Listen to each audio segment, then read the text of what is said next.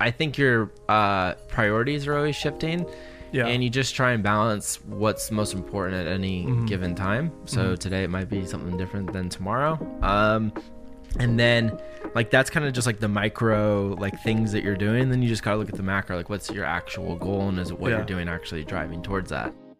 This is Golden Hour, where filmmakers and photographers come together to inspire, educate, and challenge each other to capture perfection. In each episode, we dive into the mind of a creator to better understand their creative process and the steps they take to achieve it. I'm your host, Dave Mays, and we're here in the Polar Pro studio. And today's guest is Matt Como. Matt is the former head of social content at GoPro and currently works as a film director. Matt has paved his way in the music industry as well, where he has directed and contributed to music video productions by some of the biggest names in the industry right now, including the Chainsmokers, Tiesto, Post Malone, and Gray. We sat down and talked about the transition from working for a big brand to then taking from that experience to create a brand for himself. I really enjoyed my interview with Matt and was really inspired to hear his creative process. He just has his hands in everything. He's a musician, he's a filmmaker, a photographer, and he's traveled the world doing all of these things. I think anyone who's interested in the creative process of filmmaking, but also somebody who is just an all around artist, will really be inspired to hear this interview with Matt. If you're a fan of the show, please consider subscribing if you haven't already in your podcast platform. And if you could go in iTunes and rate this podcast, give it five stars, give us a little review in the Apple Podcast app if you use it on an iPhone. Without any further ado, let's listen in on my interview with Matt. All right, we're here with Matt Como. Did I say it right? Yep. Como? Yeah, Do people pretty- say it any other way than that? Not really, no. Kama, Kama. We're gonna start off with a little game we play called One Word Rapid Fire, Sweet. and we'll just try to keep it like you know thirty seconds or so. And I'm Cool. just gonna ask you some quick questions and just be as fast as you possibly can with your answers. Okay. That's kind of the most authentic way to answer these, Okay. rather than thinking about it. Um, so I'm just gonna ask you a quick question. Give me that answer as fast as possible. Sweet. YouTube or Instagram? Instagram, Hometown, your Belinda, SoCal or Bay Area? SoCal. nice. Yeah. Commercial content or personal curation? Uh, uh, personal curation, Favorite place you have ever traveled to? Tokyo, Nice. Go to favorite camera right now. Air Alexa. Ooh, okay. Playing big. I like that. How would you describe asked. How would you describe your editing style? This has to be in one word. Clean. Clean. Love it. We nailed it. That was probably under 45 Oh, seconds that's or quick. something. That's yeah, that was easy. it. That was it. Sick. Alexa, dude. Yeah, of course, right? Yeah, I mean, yeah, if- it's incredible. If you have like the ability to choose anything in the whole wide world, Mhm. that's the one to shoot on. Definitely. Do you own one? I don't, um, but a lot of the projects that I've been doing and I have coming up, they're like skewing a lot more towards like higher commercial end type Yeah. work. Totally. Um, you shoot so- on the mini a lot. Yeah, mostly mini. Nice. Um, and then been doing a lot of like anamorphic. Have you played lenses. with the new uh, LF, the large format? I haven't. No, not yet. Yeah, I'm sure like it's a incredible. Full frame Alexa. I haven't either, but uh, when I was directing, I used the mini a lot and really love it. It's incredible. You don't. It's really hard to like ruin a color grade on it. 'cause Yeah. it's so, just everything looks so good. It's on it. so nice. Um, so let's start out kind of from the beginning. Uh, you mentioned you're from uh, your Belinda, which Yeah. I'm kind of a new Californian. I've only been here for uh, like nine, ten months. Uh, and when I heard about that city, I was like, "Your Belinda." Like it's such a funny. it's, a, f- weird word. It sounds like Y O U R, you know, Belinda, but it's not. It's Y O R B A. yeah, it's kind of Linda. weird. Yeah. But yeah. So you grew up in o- the o- the OC. The OC, yeah, not too far from here. So we're in people that know where this is. We're in Costa Mesa. It's like Yeah. probably twenty five minutes from Yeah. here, twenty minutes, Mhm. And- super close. And a lot of people don't realize this, but Orange County and LA, they're very close to each other, but they're very different. Like it's almost like two different cultures. oh my god, it's like Yeah. completely polar opposite. It's, it's crazy. Yeah, and so a lot of people who have families tend to live in OC and then Mhm. they commute to LA or whatever. Uh, you can definitely have a family and live in LA, but it's more expensive, a little bit more crowded. Exactly. It's a Yeah, little different. So, uh, what was it like growing up in Orange County? I loved it. I Yeah. mean, it's all I know. So it's like my hometown, and Yeah, of uh, course. I just love like the beach, like surfing, like culture. Yeah. Um, yeah, I Nice. what, can't imagine growing up anywhere else. Where'd you go to college? Chapman University. Yeah. We had a friend uh, of the podcast that went there. Sy- Really? Sydney Deongzen is his name. Huh? What year did he graduate? Um, I think he's like Did he my graduate? age. So yeah, he graduated. He's Okay. like 28. So Okay. I don't know. It's probably just past Yeah. my uh, my time there. So. yeah. Are you younger? Mhm. Yeah. When did you start getting interested in like filmmaking and stuff like that? Definitely pretty early. Um, probably when I was like 14. Mhm. Um, first picked up a camera, shot like skateboarding with the friends, like Nice. kind of like you know the usual like. Was it come like a family camera that you had laying around? Or? Yeah, I think the first one, um, it was like uh, one of those like Canon point and shoots, like a Yeah. really small one. Like I think they were called like the Digital Elf. Oh yes, Um, I know that about had this. like a little video mode on it, Mhm. and it was my mom's. So it was and a point and shoot camera for still photography that had a video function. that- yeah, it that was wasn't a camcorder. No, that was probably like the first one that I kind of picked up and started Yeah. playing with, and then I bought like a little Sony like handy cam, Yeah. and then just You know what's funny Well, is from there. uh, if you are a fan of Casey Neistat, like Mhm. some of his older videos before he was using like a DSLR for video, he was actually shooting on those cameras. Those little They're point and pretty good shoots. for the yeah, I time, mean they're yeah. not bad and they're tiny. You can put them in your pocket. so- exactly So, yeah, I started out doing like skateboard stuff, just stuff with your friends. yeah, and then uh, started doing some stuff in high school, filmed like the track and field team Nice. a little bit, and then I just like I don't I feel like sometimes like the career picks the man and the man picks the career, and Uh-huh. like this is definitely a case where it's just like I knew this was it, so Yeah. Did you end up pursuing that in college as well? Was that Definitely. like your? yeah. Did you get a degree in like video? or- Yeah. yeah. Um, so my major is film production, and then within film production, you can emphasize in different things. So there's like directing, editing, cinematography, um, screenwriting. I did cinematography. Nice. Did you enjoy that process? I loved it. I Yeah. loved it. Chapman's like they're coming up too. Uh, I think they're like number like six or seven now in the country for film. Wow. And then my class specifically, there was only I think like eight kids in it or nine kids for Wow. cinematography. So it's like very uh, exclusive's not the right word because it has a kind No, of I like mean, a it's like- snooty connotation to it. You have a little bit more one-on-one with your professor. Yeah. You get probably more hands-on with the equipment because there's just less of you. So I mean, Mhm. it's it's not like going to US- USC where like you're competing with all your s- your classmates and Yeah, you know? um, it's definitely was like very selective, and I, uh, I mean, like the two guys who started Stranger Things with the Chapman. Um, Oh, A cool. lot of my peers, brothers. Yeah, yeah, exactly. A lot of my peers are doing like a lot of amazing things in like the music video That's cool. space, and so it's like it's definitely on the come up, and I think within the next uh, decade to two decades, Yeah. you'll see a lot of like newer age Hollywood ushering in, and I think Mhm. a lot of the front runners of that movement will be a lot of kids from Chapman. why is that? Do you think there's just like because it's not USC, there's a little bit of uh, people have maybe a little better work ethics or there's uh, probably yeah there's probably an element of that but- but then i always think there's like this intangible where it always seems like and it's not just with film but like with a lot of things where like groups of people kind of congregate and like push themselves Yeah. and like break in through things like together yeah. um, I don't know if you've read like Tipping Point by Malcolm Gladwell I've heard or, of it. or Outsiders, but he talks about that. There's like a weird phenomenon where like ultra successful people in different disciplines, it could be sport, music, Yeah. film, whatever, they kind of like all come from the same place at the same time. Yeah. And I like kind of already That's see cool. that happening. You can see that in um, they call it uh, like the when Spielberg, Scorsese, Right. they were yeah, all yeah. part of that wave of new Hollywood, hmm uh, just changing film. And it, like they're all friends, like it's like a Yeah. little rat pack together, and I already see that happening. yeah, right now, and you got so. Team Ten and the Mavericks and all Mhm. that on YouTube. exactly, yeah, yeah, a little different, but exactly, uh, it's happening yeah. on Vine and YouTube. Uh, you know, the Viners all transitioned to YouTube Mhm. as a pack, right? exactly. Um, so how did you? So let's talk about GoPro because uh, if people follow you, they might know about your affiliation with them. Mm-hmm. When did that wor- happen? What's the story there with GoPro? Um, so I started working for them. I think within like it was like a week or week and a half after graduating. Amazing. Um, yeah, very But fast. your parents were very happy. Uh, yeah, I don't think they understood what was actually happening. To be completely honest, like they knew what Okay. GoPro was, obviously, but I don't think they really understood like Uh-huh. the impact of it. Uh huh. Um, but yeah, I moved from Orange County to the Bay right away, Wow. and then uh, just put my head down and worked. What was that like going up there?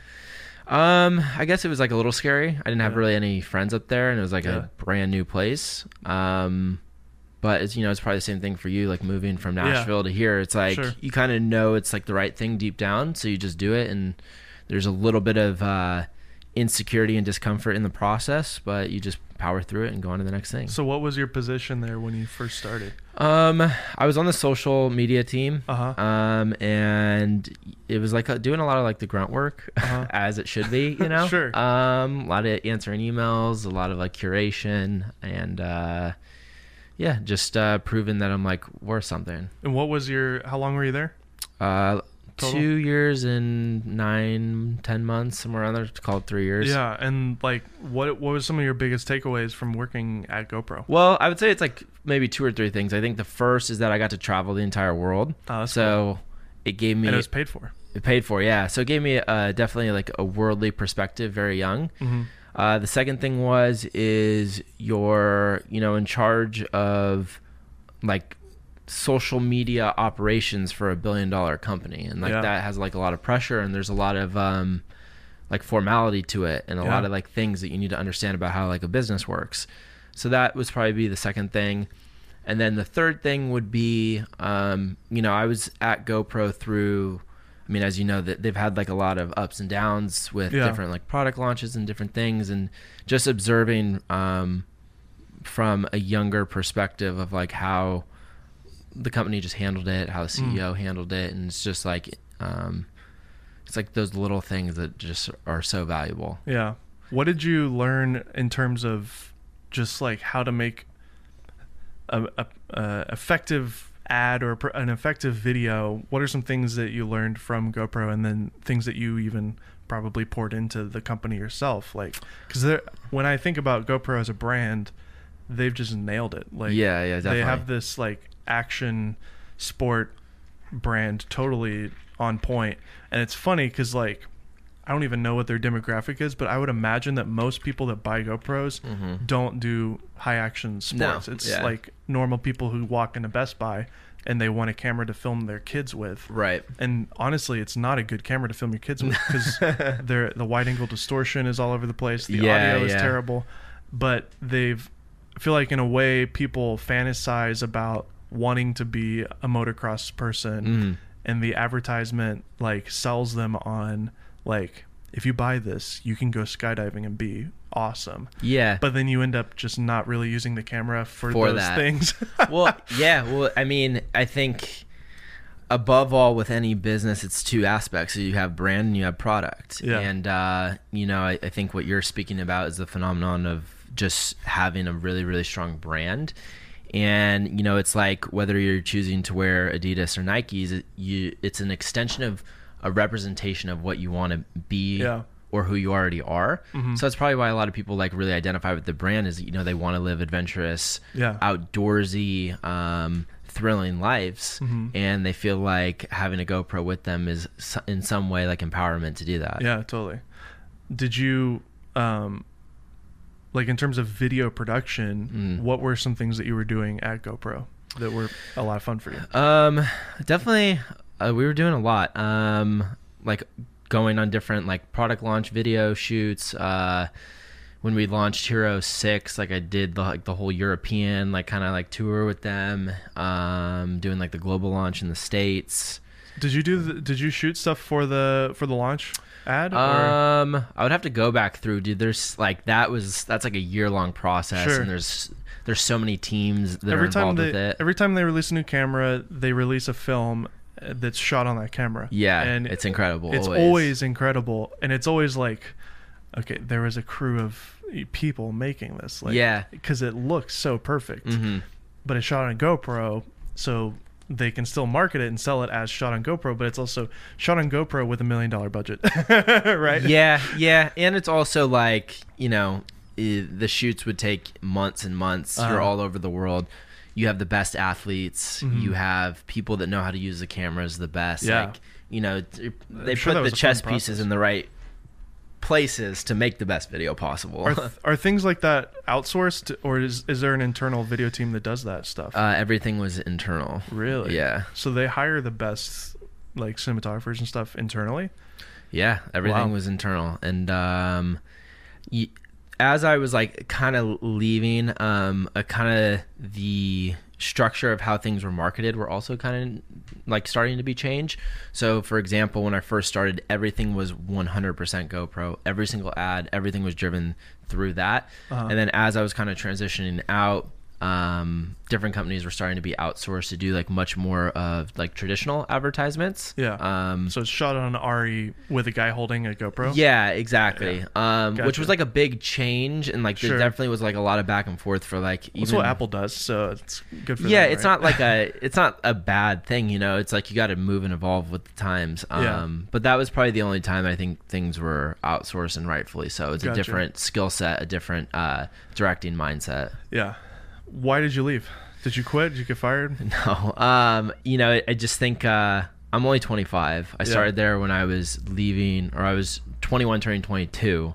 That was your first job. Yeah. So you- well, not technically, but straight out of college. out of college, yeah. Yeah, so- Um, and there was just a lot of other opportunity to go on Yeah. the road with musicians, to do music videos, um, Sure. to build my own personal brand, and like You learned a lot. yeah, I just wanted to like go do something else, and I felt like I learned as much as I possibly could. Mhm. So it was just time to move on to the next thing. What was it like working in a corporate environment with also art tied into it? Did they do a good job of, of fostering creativity inside of a corporate structure? Yeah, I got like really blessed with an amazing That's team, um, and amazing leaders on that team. And they're still like really like good friends of mine to this day. Um, Cool. So I never felt like stifled That's by good. anything, and like I that- worked at a corporate place and I was on a creative team, Uh-huh. and it just functioned as if we were the same as the business people. really. And so corporately, like I had to answer to someone who had to answer to someone who had to answer to someone, and as a creative, like w- we were hired to create stuff. Yeah. But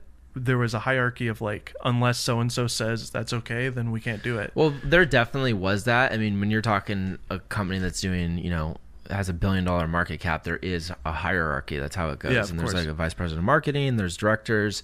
So there is that like uh that path, you know, when you're trying to get things done, but um we had a girl on our team, her name's Leanne. She works for Google now who like I always felt like really had our backs a lot and uh I think that's probably why like no That's one good. on our team ever really felt that. Yeah. That's why, like, I feel like in a lot of ways, corporate companies function better when they just outsource the creative Mhm. work and you can just have a production house Do who it. inside their own company is functioning as a creative uh, company. Yeah, I think from a business perspective, I think it de- it just depends on what your Yeah, goals sure. are, but it's that route is sometimes actually actually not sometimes all the time a lot more expensive, and it's hard for an external company to really understand the ethos of Sure. the company. That makes sense. In Also, my in my opinion, I lived in Nashville and you lived in Silicon Valley, so like it's a different world out there. oh too, yeah, it's I'm a different beast for sure. sure. All right, so moving on. Um, your brand Yeah, definitely. as Matt Como. Uh-huh. You you left GoPro and just started going at it.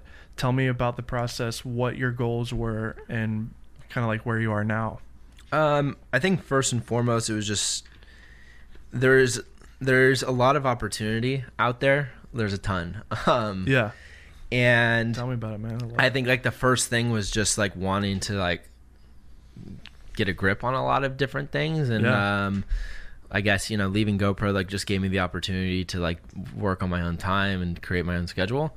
Um so sorry what what was the original It was just question? kind of like the process of leaving and like your goals as a creative and building your brand. Like what were Yeah. your, what were your first things that you did as soon as you left? uh first thing I did first project uh was a Chainsmoker music video. That was Nice. probably the first thing we did uh this uh music video for the song called Everybody Hates Me. And were you directing or shooting? Uh, or DP, DP. DP on that, Nice. and then uh, long time like good buddy and friend Rory uh, directed that. Super talented guy. That's awesome. So you hit the ground running just straight out of the gate. That was, I think that was maybe seven days after. That's amazing. Like, yeah, it literally was like, yeah, Wow. we're already going. Um, were you? Did you want to be a cinematographer or a I director? no, I don't want to be a cinematographer. Yeah. not, not at all. I just like, I don't know. I'm- I guess I'm good at it, so I just let- Yeah. do do it quite a bit. And if that if there's an opportunity where they need that, I'll do But it. you want to be a director, Director, yeah. Um, writer, director.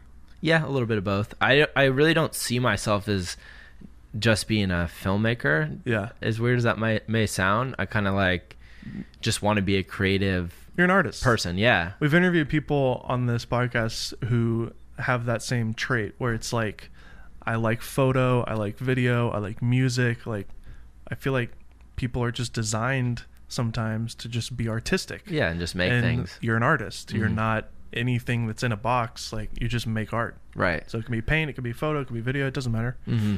So I can relate to that. Sweet. Yeah. So that's uh, Do you do music too? a little bit. Yeah. Um, starting out a little bit this year, we did a That's cool. project for Google. Um, that had like an original track in it. Yeah. Um, it went up on Proximity's YouTube channel, uh, Spotify has like a couple hundred thousand on each platform. It's So, a song that you made. uh, yeah, produced? yeah, yeah. Yeah. Um, so that like whole process kind of started like a year ago around today, where I did a piece for my mom and dad that had an original record with Mhm. it, and uh, a good buddy of mine, Kyle from Gray, if you know who they are, they're musicians. Mhm. They made uh, the middle with Zed. Yeah. Uh, he like pretty much took the took the reins on that and helped out a ton with that Wow. one. Um, but that was kind of the first, I think, uh, piece that kind of like s- s- spawned the idea of like it'd be cool to make the music that's in the videos. So yeah.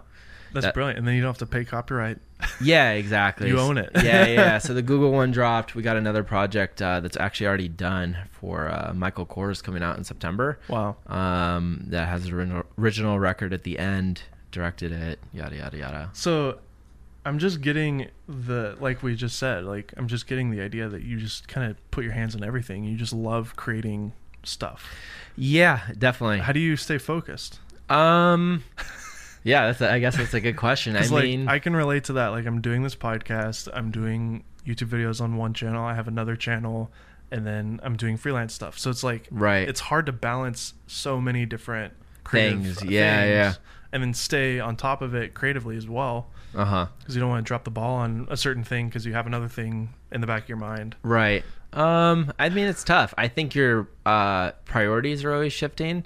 Yeah. And you just try and balance what's most important at any Mhm. given time. So Mhm. today it might be something different than tomorrow. Um, and then like that's kind of just like the micro like things that you're doing. Then you just gotta look at the macro. Like what's your actual goal and is what Yeah. you're doing actually driving towards that. So, what is your actual goal Um, right now? right now, Because uh, it does change. Mine's have, mine's changed so many times. definitely yeah um you know I, I think at the at the most like uh macro level it's just to be widely considered as like a world class world class creative Mm-hmm. um so then you ask yourself okay then how do you do that on a daily weekly monthly basis and it always comes back to creating the best product that you Yeah. can possible and i don't necessarily mean product by like a physical good but like the best film the best song Sure. um and eventually over time you start stacking those wins and then you know you come onto a podcast like this and you're talking about GoPro and then you're talking about the music videos and you're Uh-huh. talking about music and it just kind of all hmm kind of all adds up. I feel like we've had a, a guest that had that exact same path on this Mm. podcast. Oh, who oh was wait, it? Oh, it's you. there we go. Yeah. Uh, sorry, it's tricky. It's tricky though. I know what you mean. Like there's It's a dad joke. Yeah, exactly. It's hard to balance it, and I think there's a lot of people who are listening to this who can relate. It's like oftentimes the thing that you're most passionate about isn't the thing that's putting uh, food on the table, Right. Because you, in my case, I would do a music video. I would direct and shoot a music video for free for a Right. friend in Nashville who you know is an up and coming pop Yeah, yeah. singer or whatever. Because Nashville's full of these incredible artists and then I would spend months on the VFX of it or whatever.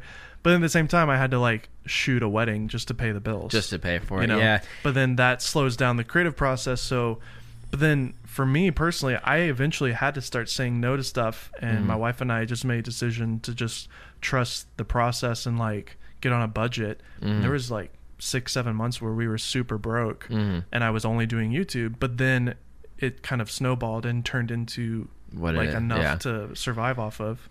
So in a way, if you push through and have the guts to like live off of nothing and just do the thing that you want to do, you are seen as that guy or girl, and then you can get hired to do that thing that you made yourself become. Exactly. But yeah. then you obviously have to like pay your bills. Yeah, I mean it's it's tricky, and um, you know, I, uh, people are in so like such different circumstances, right? Yeah. Like you had a wife and you have a kid, so like Yeah. you have a completely set of response, like different set of responsibilities that makes it infinitely much more difficult than Mhm. even someone like myself. I'm you know, I don't have a wife, kids, mortgage, none of Mm-hmm. that. So I'm it's much more adaptable. Yeah. Um, s but I, you know, I empathize with you, and it is very difficult. So then I just think you ask yourself, is it like, is it worth it? You know, and Yeah. like if it's if it's really worth it to you deep down, then you just try and find a way, man. well, yeah. Well, I'm. I mean, for me, I'm super blessed. My wife's very supportive, and uh, she learned pretty early on that she can't really, like, she knows that that this is what I love, and she's Mhm. real supportive.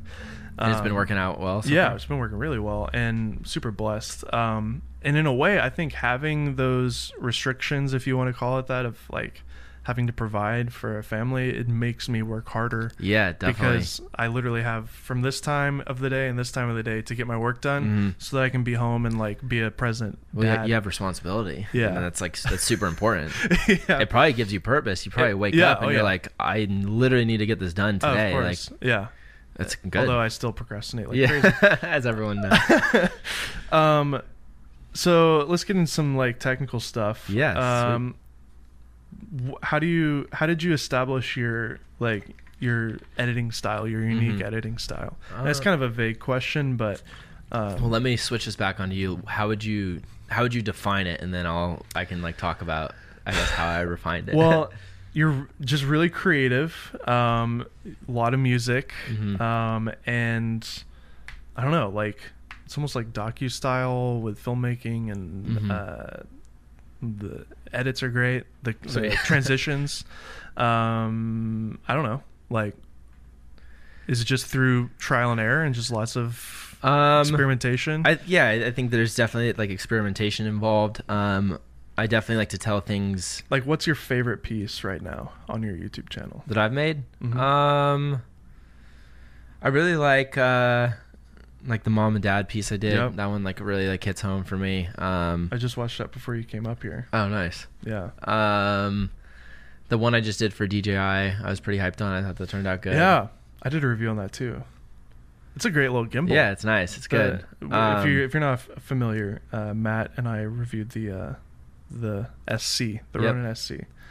It's kind of the perfect size. yeah, it's great. It's Yeah. great, especially for like a small mirrorless Yeah. setup. Um, but I guess uh, I don't know. I like to keep like the like the of the pace VHS moving. stuff and the mom and dad one. Yeah, the old school stuff. Did you use the Red Giant Universe plugin? Uh, for the Alexa footage that I wanted to make look vintage, yes, but that's actually like real. old like VHS footage. Yeah. it's the real deal, guys. the, um, but like the hyperlapse that you do is just super epic. I love the drone stuff uh, with the hyperlapse, and uh, you know, you're just mixing media. It seems like yeah, yeah, yeah. I always want like the films to kind of feel uh, like a, an emotional roller coaster ride. yeah, and like really kind of bridge the gap between is it a vlog but is it like uh, this Mhm. ultra cinematic thing Yeah. but then there's voiceover I love that. and then there's like wait then there's footage from like 1996 for some reason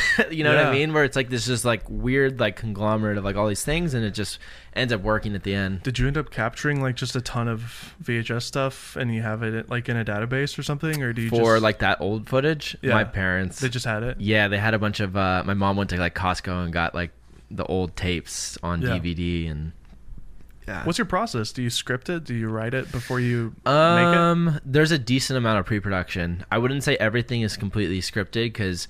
The vlog stuff is a little more improvised, or yeah, definitely. I know what I need to talk about, and then I can Yeah. just like get on kind of like this and just start talking. yeah, Um, but I definitely need the idea like down like pretty solid, and Yeah. then just go out and then do it. But I w- won't necessarily be like we need to get like this shot, this shot, this shot, this shot, and like the whole thing structured. I'll be like, okay, if there's 50 shots in this video, I know what.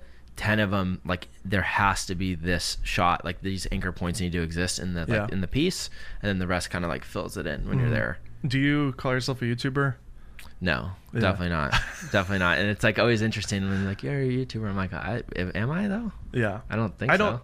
I put my content on YouTube because the attention's on YouTube. Yeah, it's it's a platform for you to post videos. Yeah. Uh, it's like if Vimeo was what it was, you'd be putting them on Vimeo. yeah, But exactly. it's not anymore, um, unfortunately. That's staff pick. it- you know what? It's interesting. It's like, would you consider uh, like top ten musician a YouTuber because their music video is Oh, on their, yeah. their No. Vivo? It's the same thing. You No. know what I mean? It's Mhm. like they put it there because that's where the eyes are. Yeah, but I post every Friday and I have thumbnails that look like I'm super Yeah. happy. So I'm a YouTuber, right? I guess. I, I don't guess. Know. I, guess. I don't know. Yeah. Um, like who is a YouTuber? Like Logan Paul's a YouTuber.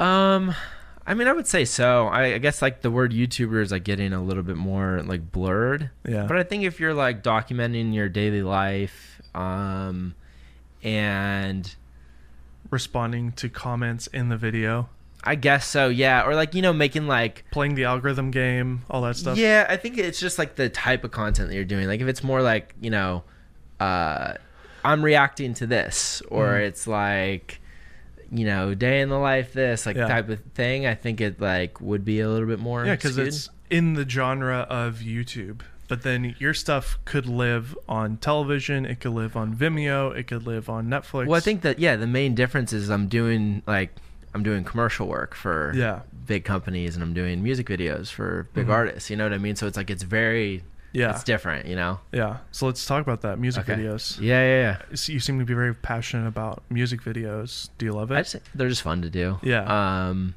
and you get if you get Do a good paid artist, do you get paid anything? It Yeah. just depends on Yeah. the artist. Oh, yeah, of In course. Nashville, the budgets have just. I have a lot of friends in the music video industry, um, and I was working with some producers out there, and uh, I did a handful of stuff myself, and the budgets just have been getting cut and cut and cut and cut and cut. And one of my friends, he said that like literally, he was like last year he did a Keith Urban video for two hundred thousand, Mhm. and then this year he did another Keith Urban video for twenty thousand. Like so, he said Mm. it's like polar opposite. and yeah. he's he had to get out of the production company like space bec- and now he's just a freelance ad because like he's making more money just doing that freelance that, yeah. rather than taking a percentage as a production company because the budgets have been cut like crazy Yeah, it is. Uh, I don't really know how to like speak on this too properly because, like you said, like the polarity of like the budgets and yeah between like different artists is so different that it's like really hard to like get a Mm-hmm. grasp on it. sure Um, just gotta get more creative i guess right yeah, I mean it, it. It goes back to like what your motive is. If the motive is to to make money, then maybe the music video space isn't for you. Actually, it's probably not for you. Um, but like you know, if there's an artist that you really love, like you'd probably do it for yeah of course you know for a, a cheaper rate or whatever that is but um i don't know they're just fun i definitely don't see myself like doing them forever you know yeah but you know i'll bang out a couple what's more. uh tell me some of your favorites that you've done uh definitely like the chain smoker stuff's been really cool um and that you know i always think about like not just music videos but just things i've done where i've felt like the happiest mm-hmm. and it's always with my friends yeah so anything i'm doing with like a friend and like we're actually like doing something that reaches a wide mm-hmm. um, amount of people is always the best. Have you worked with the guys a lot that have done those videos? Like, have you been working with them for a couple yeah, years for now? like probably three years. Um, like I mentioned earlier, longtime collaborator and friend Rory. Uh-huh. uh we've done a lot together. We did a couple of those. We did. I shot his MTV show, a couple Mhm. episodes on that, and uh, it's just fun, man. Because like, you speak the same language when you get to know somebody on that level. Uh, was is he a director uh, yeah, and you're yeah, Uh, the yeah. DP? Kind of, yeah. We kind of, Kind of, sorta. I mean, yeah, I guess, yeah. On if Yeah. you're looking at the credits, yeah, but it's more so It's I- collaborative. well, we just view it more so as like it's like a friendship, you know, and Yeah. like he needs help with something, I, I'll help him out, and like, yeah, okay, f- slot me into this role. Let's Yeah. Mm-hmm. let's do it. that's awesome. Um, I've worked with a couple of directors as well, and like when you get to know them, you can almost body language wise like understand what they want and Mhm. like it just flows so much better on Mhm. set and when you look at a lot of filmmakers like Spielberg and Scorsese and anybody like they tend to work with the same Same people. kind of guys and girls all the time because they get to know each other Yeah, it makes the process so much better. yeah it's like one cohesive mind Mhm. working on the project Exactly. um, what do you think of this? Is totally off topic. What do you think of the Lion King movie? Have you seen? I it? haven't seen the new one. No. So I Is it just good? I don't know. I haven't seen it. Okay. But I've heard that it's literally just like word for word, like the same as the actual animation, like the old 90s Mhm. film. But I listened to an interview today. Uh, The only reason I'm bringing it up is because it's like top of mind. John Favreau directed it, and um, he said that they basically did everything as if it were like a Pixar animated film as far as storyboards and like the animatics and the animation and all that. But then when it came to the shoot uh, and like the setup of the camera angles and stuff, instead of having the animators do the camera moves and the lighting, he hired like a full crew and everything, and they literally had all the animation done. So they created VR space inside of a studio. Interesting. And they used real dollies. They used actual jibs. They even for the opening shot uh, on Pride Rock, like of holding this the you know baby Simba and Circle of Life Right. moment. They literally used a drone to film that Interesting. in a virtual space. Huh. The drone was scaled as if it were a helicopter to whatever size the lions were. And so there's like little imperfections in the camera movement that just feel more natural. There was like actual shoulder cam stuff being done. That's and sweet. The cinematographer and everybody wore VR goggles and they could literally see the lions acting out their That's roles. insane. What do you think of the future when you hear stuff like that? Like isn't that crazy? Hey, it's cool. He also said like the cinematographer was working with like normally it's almost like video game stuff with lighting Uh-huh. where they just blast light in certain areas and there's no standard. It's just kind of like all right, turn that up to ten percent or thirty percent or Right, whatever. right. But they com- completely recoded everything so that the DP could speak in his language and was like, I need a 10k here with a bounce over here, and like he was literally saying, I need a 10k, and they would put a 10k virtually in the set. Interesting. that That's- crazy? I think it's cool. I think it's sweet. um, that is that getting good reviews? Last I heard, I don't think so. Read like one article that said, like kind of bashed it, but I think technologically, obviously, this is very amazing uh huh. technology, um, and I kind of want to see it as a nerd to Mhm. like see the the way they pulled it off, but uh, because it's literally almost like line for line the exact same as the '90s film, I haven't seen it, so I you know don't take what I say as a grain of salt, but like. Uh, apparently it's kind of like why would- why did you make this like Mm-hmm. you can just go watch It's like a remastered the original, version, I guess. Yeah, it's like, look, they have turned into real life characters. yeah, now.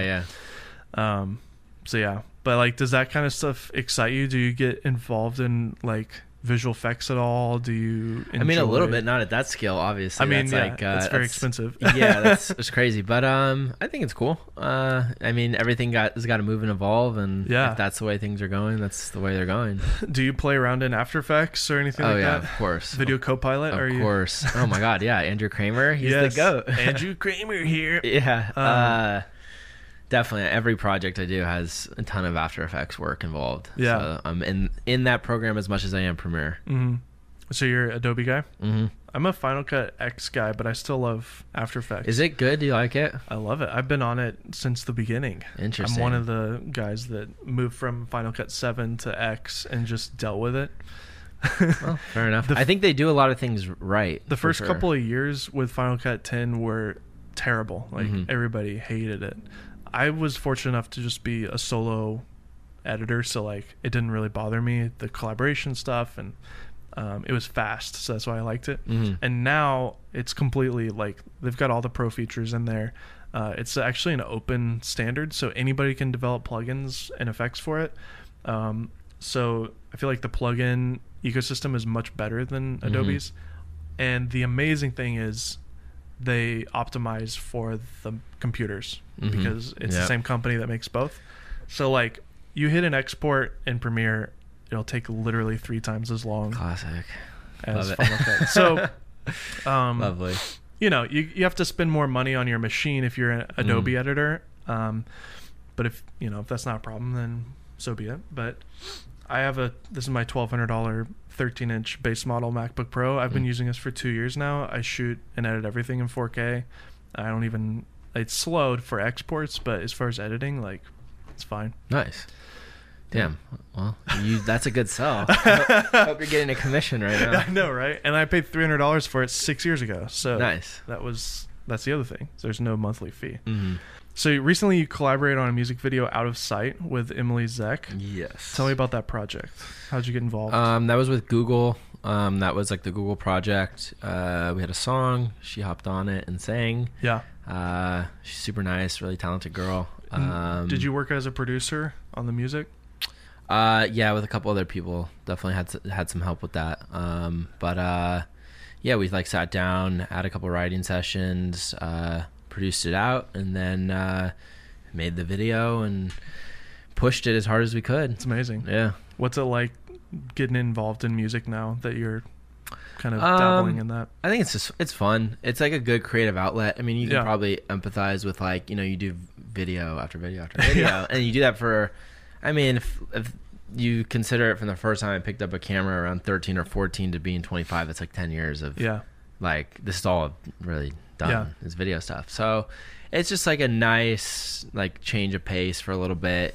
You know, access a different part of your creativity. and Are you your mind learning like Logic or Pro Tools and stuff like yeah, that? Ableton. Um, Okay. Slowly but surely, there's like a lot uh, in the pipeline video wise coming up that like there's only so much time in the day to do so Yeah. many different things. Um, but you know, I just think it's fun to do. So I'm What's just, your What's your daily uh, schedule look like? Listen, no, there is no daily schedule. That's the thing. Yes, another one like me. There's no. Uh, I guess if you could say that there's any like constant throughout everything, it's uh would be like working out and uh, Is that like- a morning thing or a night thing? uh, It's for- always morning. Always morning. first thing in the morning.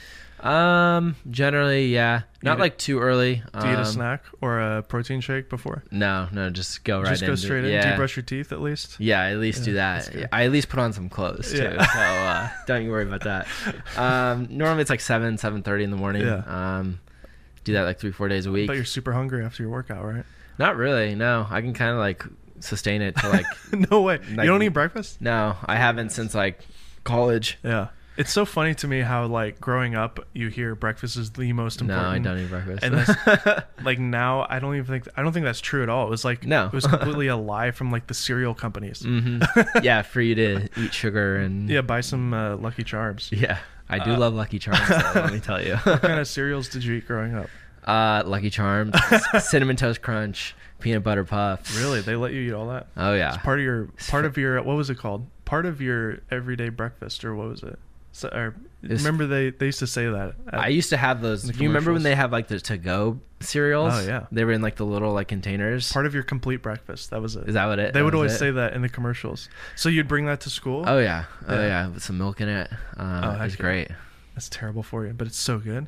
Yeah. Not anymore. Not anymore. Yeah. Even the good cereal like Cheerios, like it, it, you'd be better off just not eating. Just it. not eating. Yeah. Just have like an apple or something. Exactly. but uh, we teach kids to eat cereal for some reason. Um. Okay. So as you can see, it we took a turn. As you can see, we, I like to just bounce around. It's so, all uh, good. your YouTube video for a movement called "What If You Only Had It One Day" received 130,000 views on YouTube, and it's really, uh, you know, a really sick video. So tell me about that.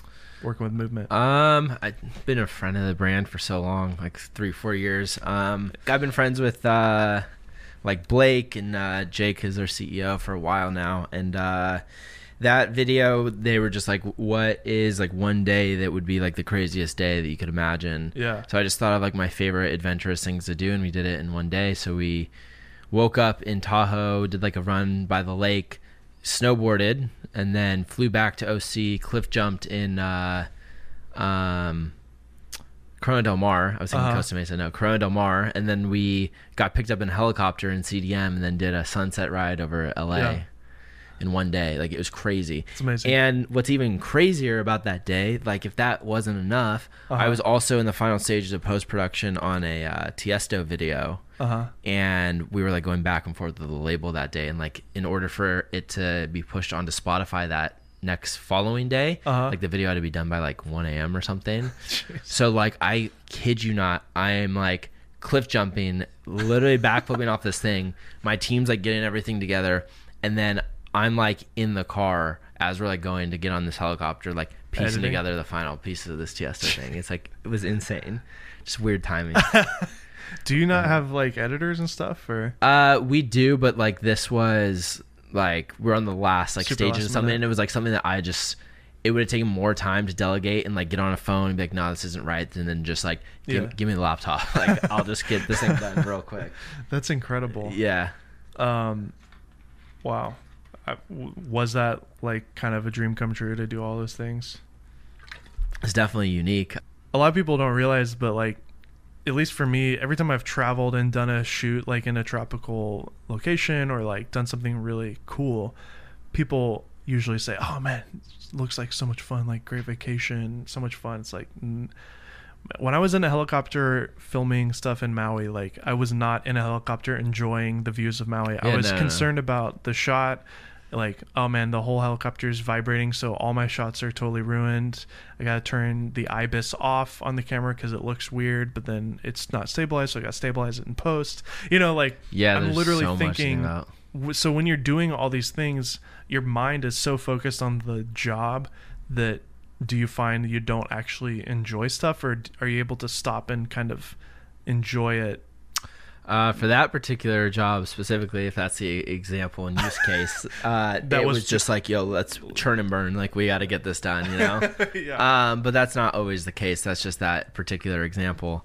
Um, yeah, there's like, I mean, if you're, um, you know, on a set, there's definitely like a mu- like a, a much more proper set. There's definitely like you know downtime to like really take it all in and be Yeah. like, damn, there's literally 15 people here like working to like make this vision come true. And like there those in It's those fun. moments, I'm kind of like, this is pretty cool. yeah Um, but not when I'm cliff jumping off of something and like having to and you and you also know when i land i have to finish this edit yeah, yeah, yeah, exactly. It's all it makes for a good story. So um so you hold different contests on your social channels called the matt como challenge yeah. what does this contest uh exactly like entail what is what is it Um, it's just a way for um, I guess my audience to try new editing techniques, Uh-huh. try new things, um, and just a way to like kind of get the community together. So like the first one uh, that I did, um, you know, I just wanted people to like start creating things. So I thought about okay, what is like the biggest. Uh, not drawback. What am I trying to say? Like the biggest like roadblock for somebody to like create something, and that's just having footage. So I was like, here's footage. You know what I mean? Like yeah and it like it was a variety of clips. So, like here's some like really good drone clips. Here's like some close-ups. Here's you know this whole thing. I'm like just Mm-hmm. go make something. You didn't have to use the clips. It was just like here's this, and Yeah. like you can supplement, do whatever. It just has to be in a certain time frame. Uh-huh. Use whatever song. that's cool Yeah, yeah, it ended up. Uh, I think like 2,000 kids did it, which is like kind of crazy to think because You really offended that 45 year old that did it, but Did I? When you Who- called him a kid, uh, yeah, some older guy. Sorry, man. some random 45 year Sorry, old. man. No, but I, I after that, like I was kind of taken back a little bit because That's cool. I think for to have a call to action for somebody to take the time, like you know what it's like to edit a video, take the time to go to a link, to download it, to Mm-hmm. put effort into it, to come up with music, Yeah, to actually edit the thing, repost it, like and do that, and have like two thousand people do that is like that's amazing. it's crazy. And it's like I, my audience, I'm not in the millions by any means. You know what I mean? Like I've Yeah, just under 200 on it the just platforms. shows they're really engaged and they they love your stuff. it shows that they care, which And they is also like care about being artists too. which is yeah, cool. which is cool. I like it. How'd you come up with it? mm, I don't remember. Just a wacky idea on Yeah. a Wednesday night or Yeah. something. What was the prize? Was there like a winner? Uh, yeah. So it was like being shouted out on my story. I did like Nice. three, and then uh, the guy who like won, like I think I like pretty much blew him up for like four or five stories. And then he was in like my little highlighted like thing with his handle for like Oh, a walk sweet. for like a month or two. that's awesome. It's like, I mean, not to like be like No weird, money or not to anything. be like weird about it, but it's like it literally if a brand was like, we want you to do this, this, this on the story, and like you're on like the highlighted like little bit, like there'd be a there'd be a big chunk of change involved with that. So like, yeah. I'm like, okay, you guys, like it's a good deal in my opinion. totally. Um, it seems like you're always traveling or producing some sort of co- big collaboration. How do you feel about just constantly being on the go? Do you, is that what you love, or do you kind of wish that you're home more? Uh, I took a break this year for sure. Um, I pretty much traveled really consistently from like 22 to uh, the start of this year uh, to the point where it was like, like people like like say, oh, I travel a lot. Like, no, no, no. This was like 200 plus days a year. Yeah. I'm in sometimes on tour like three different cities in one day type of traveling. Like, Yeah. crazy stuff. Um, and I think at the start of this year, I was like, I want to just chill for a bit, and that's what I've done. Uh, so I'm ready to get back. That's good, man. Yeah, get back at it though a little bit. Man, I can relate. Again, it's just like when you're working nonstop, it's just it's hard on your body, it's hard on your mind, Yeah, it's yeah. hard Mm-hmm. on your creativity too, because it's like you just it's a muscle and it needs to rest. Just Mm-hmm. like when you're working out, you you- it's important to rest. That's when your muscles build more strength, right? Right. So like in the same way, when you have some time to be in nature, to be home, to just chill, like your mind can kind of reset and you're also inspired by seeing the real world Mhm. like in a non-work environment and like, oh, that gives me an idea or that gives me an idea, you know? Yeah, I think a lot of growth comes from rest and uh, you know, kind of taking a step back and assessing like everything you've done. Like Yeah. we've d- done a lot in the last like early part of my 20s, you know, and it's almost to the effect that like it's kind of just like a whirlwind. Yeah. It's like crazy how f- Yeah. much has We're so happened. lucky to be born in this time Mhm. where like it's just such a different world. I feel like still companies don't understand it. A lot of uh, people are coming aware of it, but still You're talking about like just the digital space. just the digital space and being able to create and make a living Mhm. off of the internet. It's amazing. Mhm. You can live anywhere and make a living. Yeah, it's it's really really cool. Yeah.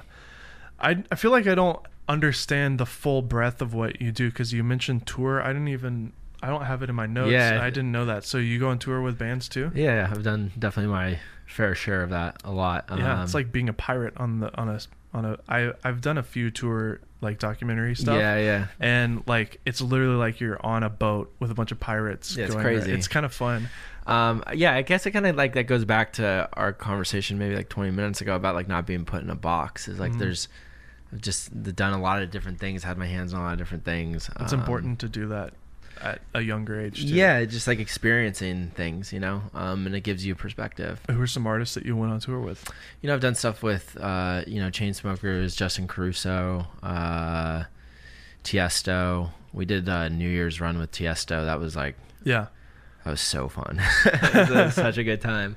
I literally this year started this year. Uh, it's like three, two, one, Happy New Year. It's the only two people on stage. It's me and Tiesto. I'm That's like amazing. shooting him and like Yeah. he- you know he like the balloon like not balloons. What am I trying to say? Like the confetti and all the stuff's going off and like you know he wants to celebrate. So he like he's like looking around like who's around him. And it's literally just like me and him and like That's awesome. yeah, it's great. It was it was a cool moment for sure. What do you shoot on uh when you're doing stuff like that?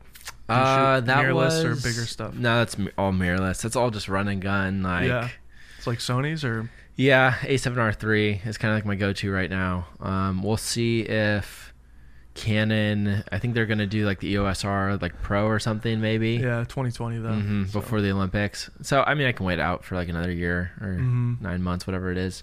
But probably would jump to that. Yeah. Um, the black magic seems kind of cool if like you were talking run and gun, but I don't know. I So don't know. like right now, your go-to is the A7R3. Yeah, for the most part. Do you Or, shoot in the crop 4K mode or full frame? uh the I like the cropped 4K. It's Yeah, actually it's it's, sharper pretty, it's and better. nice, yeah. Yeah. Um I also like the 1DX quite a bit. Yeah. The autofocus, the dual pixel autofocus is really nice. yeah, of course. Um, both of those cameras are great. Do, do you shoot 1080 on the 1DX or 4K? Uh 4K mostly and then do you obviously convert it to ProRes or something? Uh I do, yeah, cuz Yeah. that uh It's was it motion MPEG JPEG. 4 yeah, motion JPEG. That format is god It's awful. terrible. It's so terrible. Yeah, no so- matter like even I've actually so I have a 1DC and I Okay. I that's like the old like cinema camera. I don't know if you remember that. Uh it's, a, it's a 1DX, but it's the cinema version. interesting. and- was that have, like C log or something on it? Yeah, it has C log, continuous recording, it has a super 35 mode, which is really nice, Mhm. but it's 1080. But it's got the same 4K 1.3x crop with the motion JPEG, but it's Canalog, which is great. The 1DX2 doesn't have that. I don't get Canon's deal. I, I know. They, every single time they come out with a product, it's like the one feature that everybody wanted Uh-huh. is absent on that product. So the USR, there's no, there's a heavy crop on the 4K, it's almost like and the rolling shutter is terrible. they had like all the features and they put it on a whiteboard and they're like, okay, then they circled like this product's gonna have this, but if this product has this, nah, you're not getting that. You know, what I, like that's literally what it feels like. Yeah. It kills me. Well, Um, there was an article that was going around this last week about Canon releasing their financial reports, and they've continued to like lose a ton of market share, and the camera division is slowly declining. And so they make these general statements like, "Yeah, the camera market is just going to crap because of Mhm. mobile phones." And so we're going to focus more on medical devices because they do like X-ray stuff and all sorts of stuff. Yeah. So the C on a CEO level, like they're not very interested in the imaging as much, Interesting. uh, like the digital camera space. But the truth is, is Sony is eating their lunch, and Mhm. like because they not only make their own cameras, but they make the sensors, for Sensors, everybody yeah. else. Whereas I'm pretty Canon- sure GoPro had a Sony sensor for a while. yeah. So that's why, um, yeah, the Sony action cameras have like the same sensor in it as the GoPro. It's just a Mhm. different body or whatever. But, anyways, it's kind of depressing because at the end of the day, Canon's like design is great. I think like the 1DX2, for example, the way that the buttons are laid out, the way the menu structure is, is so intuitive. And like, Mhm. I, with my 1DC, like, I can just, with my eyes shut, like, change the exposure and change the white balance without even thinking about it. And I also think the colors are always just on point and they're perfect. Mhm. Not perfect, but they're they're pretty close to it.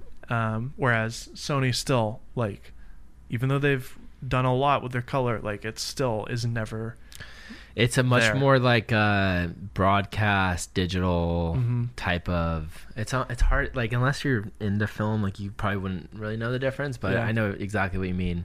Yeah. It's like uh, an Alexa versus a Red. Like Red is a much more digital, kind of like this hyper, uh, like sharp type look. yeah It's got some like weird like coloring in the highlights, in my opinion. Um, yeah Whereas Alexa, you have like the like creamy skin tones, and it Mhm. just feels much more like filmic. But it's like it's such like an intangible thing to like describe to somebody who doesn't do Mhm. film, you know? yeah. But when you see it, you know it Yeah, for sure. yeah, yeah, definitely. And that's why I think reds are great for sci-fi's, for um, horror films, Mhm. and then Alexa is great for cinematics and romantic comedies. hmm if only they had the frame rates with the resolution. Yeah. If only.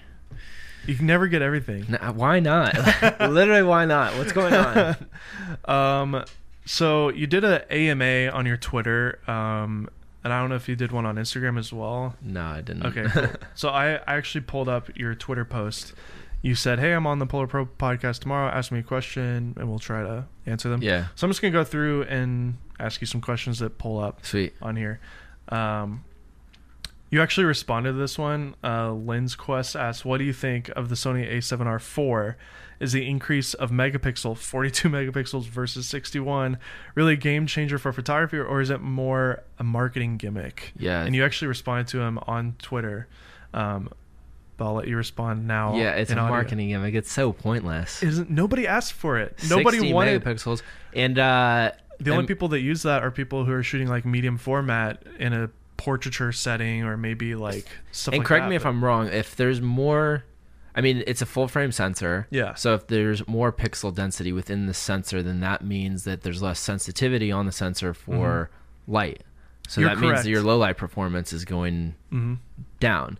So I'm like, I even I think I responded in there. I'm like, if you're shooting stuff that's maybe on Times Square, like billboards consistently, I'm like maybe, but even then, I'm like, you still don't need it. Yeah, you most know? most billboards and most uh, bus wraps are shot on much lower megapixel. yeah, no, it's not. You don't need that. But um, for you, like when you take photos with your A7R three, do you like the fact that you got all that megapixel to crop and post? I and actually stuff? hate taking photos on my A7R3. So I think do it's you- terrible. Do you shoot in a smaller uh, compression to not deal with the massive files? uh, no, I just will shoot max. But I honestly, uh, most uh, Like if the I'm, A7 III is perfect to me. It's 24 megapixels, plenty. yeah, that's all you need. Um, I actually might just pick up just for the sake of it, just a 5D4, Yeah. just for photos, because I Mhm. just think it's way better of a camera. Yeah, and you it's sh- the same thing where it's like it's just like the color science and just the way things come Yeah. out or just just look better. Just get, get the USR because you'll actually use that for video. No. You think so? Yeah, I have. Well, I had one. I sold it, but um, You're not presenting the best case right now. well, I I, uh, I have a 1DC. I've got an Olympus. I've got a GH4. I've got a, s- a Nikon. Like I have too many cameras, so that's why I sold it. Nice. but I'll probably rebuy it to be honest. But the flip screen is amazing, and That's you will nice. use it I promise. Like for you do like all the time on your videos, like these random like selfie shots where you talk Yeah, I have a occasionally. little RX100 that I use. Mm-hmm. oh, okay. Ooh, did you see the new RX100 with the mic jack? I did. Yeah, yeah, yeah.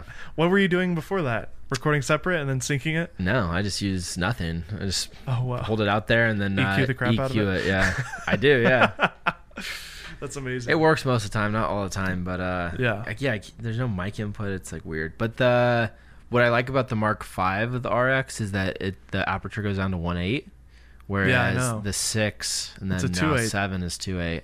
That's stupid. I don't know why they put a zoom on it too. That's like you could be shooting giraffes in Africa or something. with it. 200 megap- or like- 200 millimeters, yeah. Sometimes I think a lot of these brands just don't listen to their consumer base and like what they actually need. Except Fuji, they've been crushing it. You think so? yeah, uh, they got 10-bit 4K 60 on the t- X-T3, and the camera costs fourteen hundred dollars. They just don't have the brand. That's the problem. Yeah, and the flip screen. Nobody puts a flip screen on it except Canon and Panasonic. It's so annoying. Yeah. Did you hear about the S1H from Panasonic? No, I haven't. So they released it at Cinegear.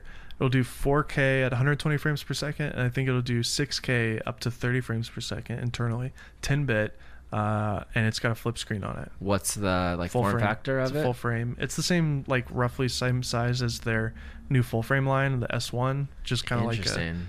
it's a mirrorless camera, Interesting. but it's got a vent and a fan built into it, so that's how they're able to do all the crazy uh, frame Huh, rates. That's interesting. I'll have to so look that up. that'll be cool. And then obviously we have not seen the 87S3, which everybody in the world is just waiting on. Maybe, maybe. We'll, we'll all be dead and it'll come out. All right, so Billy Quash Films asks if you could only edit for the rest of your life or shoot for the rest of your I'll life. Oh, stop you right there. Shoot. Which would you choose? stop you right there. Dude, I'm right there with you, Yeah. man. What's so great about shooting is it's like a day of work and then you're done. Like Yeah, you never yeah. have to go back to it. If you're only a shooter, it's great. Yeah, uh, you know, I think uh, something that I like want within the next like two years is uh, definitely to emphasize a lot more, especially through like my platform and audience, just like how uh, important editing is and how uh, like just labor intensive it is. Yeah, I think yeah. a lot of people don't understand it, Mm-hmm. um, and you the people that really only can empathize with you are people that do Yeah. it, um, because it's a lot. Oh yeah. It's a lot. it kind of blows my mind too that like especially in the youtuber world there's a lot of big youtubers that actually still edit themselves Mm-hmm. so like david dobrik who's got well over 10 million Yeah, subscribers. it also too, but like for like David Dobrik, and not to knock him at all because he's an abs- absolutely incredible. But Yeah. like the that type of editing is so much more yeah easier. You know, it's simplistic. it's Um, uh it's i would imagine that he's probably going pretty much linearly with what he Oh, shoots 100%. and then it's just cutting out the bad stuff 100%. I've actually seen on Twitter like a screenshot of his computer, and he edits an iMovie, which is Yeah, awesome. it's- and it works. Yeah, But I think what's like interesting is like even like that last like DJI campaign that I put out. Yeah. Like honestly speaking, I think dedicated work looking at my screen, it's it's probably I would say anywhere between seventy to hundred hours Mhm. of work wow. to like make something like that. Um, and like you know, I'm obviously talking about coming up with the idea, how are things pieced together, going into After Effects. Mhm. Um, yeah, it's it's crazy, especially Yeah. if you want to make something that's like really cool. Yeah, I think again, it, bl- it, there's a line of like, there, there's two options in this like influencer internet world now. It's Mhm. like, do you want to just be an artist, which I totally see you as, where Mhm. you're not driven. You do make a living doing this, and Mhm. you get paid to do it, but I still feel like in our conversation, you do it because you love it. You're an artist. hundred You're percent, not doing it for the money. hundred But percent. then there's people who okay, if I if I review this thing that's brand new and I get it out before anyone else Mhm. and I'm just fast and I post on a regular schedule and my thumbnails follow this certain structure and I make it a certain length to make sure that I get all the monetization Right. points that I want and like I tell them to do this and I do that and I hashtag it like crazy. Like it becomes that's a job and that's its own thing. But that's not really art as much, but it can be, I guess. too. I think that's like the difference between just being, um, I would I would hate to say just mediocre, but I think that's the difference between just being good at something and then being like Yeah. one of the greatest of all time. is Sure. you have to love it. You have to put in the time, and uh, I'm always, always, always conscious about the, you got to put out the best product. Yeah. you know what I mean. Or Mhm. and think about it in like sports terms, like LeBron James, his number one mission outside of the business of LeBron James and everything he's doing, it's to be the best basketball player. And my Yeah. mission is always to be put out the best product, be the best filmmaker. And if like it takes the time to do it, then you like you have to do I love it. that. So And um, yeah, and I can so I can totally understand that. And, but there's also plenty of people who don't want to be the best. Mhm. They understand that. They just want to make a living. yeah, that's fine. That's completely Right. fine. Yeah. Yeah. So, like, and that's where I don't know if you ever listened to Gary Vaynerchuk, but Mhm. like his whole message is like just create stuff, document, over create, which I Yeah. completely kind of disagree with It's as such a an different artist. formula. Yeah. Like I remember seeing an interview with him with Casey Neistat, and he was telling Casey like you need to be putting out more stuff. Like you're on top of it. I'm sure Casey would hate and it, Casey's uh, like, no, I just do what I want. Like yeah, I don't yeah. care. Yeah, yeah. I mean, different strokes for different folks, you know. That's right. Um, I think I mean Gar- I've met Gary a a handful of times and we've done some stuff together, but he, uh, yeah, he definitely is uh, much more like business minded. You know? Yeah. and I think he just looks at it from a practical perspective versus Yeah. like an artistic. Maranzo del Popolo. Sorry if I completely botched that. What was your first camera, and how long before you saved up to buy the best camera of all time? Oh my god, of all time, I still haven't bothered. Oh wait, that's not what he said. The best camera at the time. Uh, first like real purchase of a camera was a Sony CX500. oh nice. You probably have no. It's Is that just a like camcorder? It's like a handy cam, yeah. Yeah. That had uh you know, Sony does like the uh I think they call it the S and Q. Yeah. Where it's like the super slow mo. It could Yeah. do that for like five seconds. Oh, that's cool. which was so sick. when I was like fourteen. Yeah, Damn, this is slow. Um that was sixty probably the, frames. Yeah, or something probably. like that. Um but it was cool. That was the first one. Um dude, I still think the the steady shot in those things rival oh yeah, it's like insane. You can run with those and it's like Yeah. pretty smooth. it's pretty amazing. Did you shoot on like glide cams and stuff like Devin Mhm. Super Mm. Glide Cam uh, HD 2000 was the first guy, the first one. I had the HD four thousand. Those things were amazing Mhm. on a five D. Like it was perfect. They still, uh, Rory still shoots with that. He won't use a gimbal. He'll shoot massive shows with Yeah. the Glide Cam. That's like his thing. I think there's a look to it that you miss with the gimbal. It feels much more, uh, Human. yeah, like gimbals just very like obviously it's robotic. You're locked to like a certain access. The great thing about a gimbal is your horizon never moves. hmm And with the glide cam, you can sometimes have swaying Yeah, left to right, but in a way that can add a, a feel to it. I like the robotic feel to it. Yeah. it's my preference. I uh, I think the trick really is to use um, like a boosted board or a one wheel or sit in a wheelchair or something if Mhm. you really want to get your footsteps out or even use like a I think you can buy like Steadicam vests for a gimbal now hmm um because the footsteps can really get into Messes a gimbal it up, and yeah. it can mess it up although i i still own the movi m5 the f- free fly hmm and i still think the free fly movies like look They're so much incredible. better than a lot of the kind of like cheaper gimbals that everybody's shooting on now hmm um dji's gotten a lot better for sure but um yeah those those two-handed like old school movies like they still look They great crush. Yeah. yeah. How have you evolved into the creator you are today? You can Mhm. ask that. uh, I'll ask that one first because there's two questions. Okay. Um, world experience, um, personal experience. All the best art always comes from personal experience. Um, everybody has a unique perspective to tell, so it's like your job as a creative to tell that, whether it's through music and lyrics or through story and video. So that's kind of it. And then, uh, What tools do you use to learn new techniques and improve? um, I guess you know, watching like a lot of like, well, okay, it's a kind of a double-edged sword. you have like you need to understand the software like extremely well um, Mhm. whether your editors final cut or premiere but then even after effects like you need to n- have a foundational knowledge of how things work Yeah. so the reason why i prefaced what i'm about to say with that is now i can for the most part watch something and have like a 90 plus percent idea of like how it was executed Yeah. um, so I think that's incredibly important because now once you do that, you kind of have like the unlock to your Mhm. creativity. You know, nothing's Absolutely. nothing's really like smoke and mirrors anymore. It's just like, okay, they did it this way. Like that was a really good idea. How Yeah. do we like do it a little different now? Mm-hmm. You can deconstruct it. Yeah. And um, I went to like a Vincent Lafray. Do you know who he is? Mm-mm. He was the first guy to shoot on a 5D Mark II for video Mm, back in okay. 2008. Um, and he had an education course, and he talked about like one of the best ways to learn is to literally just put in a movie that you like and watch certain scenes over and over and over and deconstruct it. Mhm. It's like you don't have to necessarily go to film school. You can actually watch Right. a movie and learn from the movie. Just don't watch it as a viewer Right. watch it as a technician. Dude, I miss those days when the it was the 70 and then the 5D Yep. too. That When was it my was first like camera. Was the the f- 70. yeah, the first uh I think those were the first DSLRs that did video and Yep. like everybody was just like, It changed the whole industry. "Oh my god, yeah." Because overnight, at least for us, I was shooting weddings at the time with a friend who had a wedding film company, and we sold our like camcorders with like a lettuce adapter, the 35 Mhm. millimeter Yep, I know adapter. exactly what you're talking about. Yeah. it was like this it's a bazooka big camera. thing, yeah. but it looked great because he had the depth of field but it was terrible in low light and it was huge and like ridiculous and we sold that and bought a 5d2 and then i eventually got two 70s and some ef lenses and like overnight